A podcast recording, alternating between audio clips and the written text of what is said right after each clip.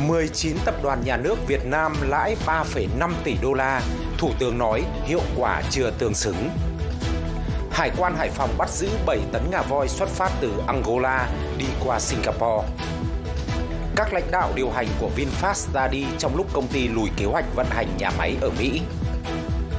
Vụ án Thiền Nam, vì sao các luật sư bảo chữa bị điều tra theo Điều 331? Putin hứa thảo luận với Tập Cận Bình về kế hoạch hòa bình Ukraine do Trung Quốc đề xướng.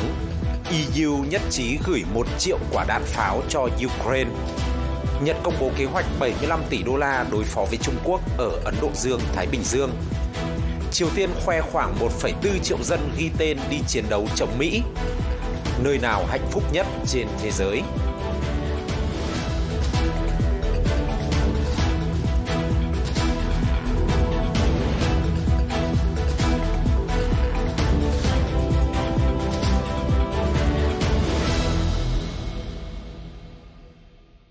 Một trong năm luật sư bảo chữa cho vụ án Thiền Nam bên bờ vũ trụ, cho VA biết rằng việc một số luật sư bị điều tra thẩm vấn với cáo buộc vi phạm Điều 331 lợi dụng quyền tự do dân chủ là do họ đã tố cáo Công an tỉnh Long An có nhiều sai phạm trong quá trình điều tra và tố tụng. Vị luật sư này nhận định rằng sự việc điều tra với cáo buộc này sẽ tạo tiền lệ nguy hiểm cho các luật sư khi hành nghề. Đó là khi phát hiện vi phạm của các cơ quan tố tụng mà tố cáo thì sẽ bị quy chụp.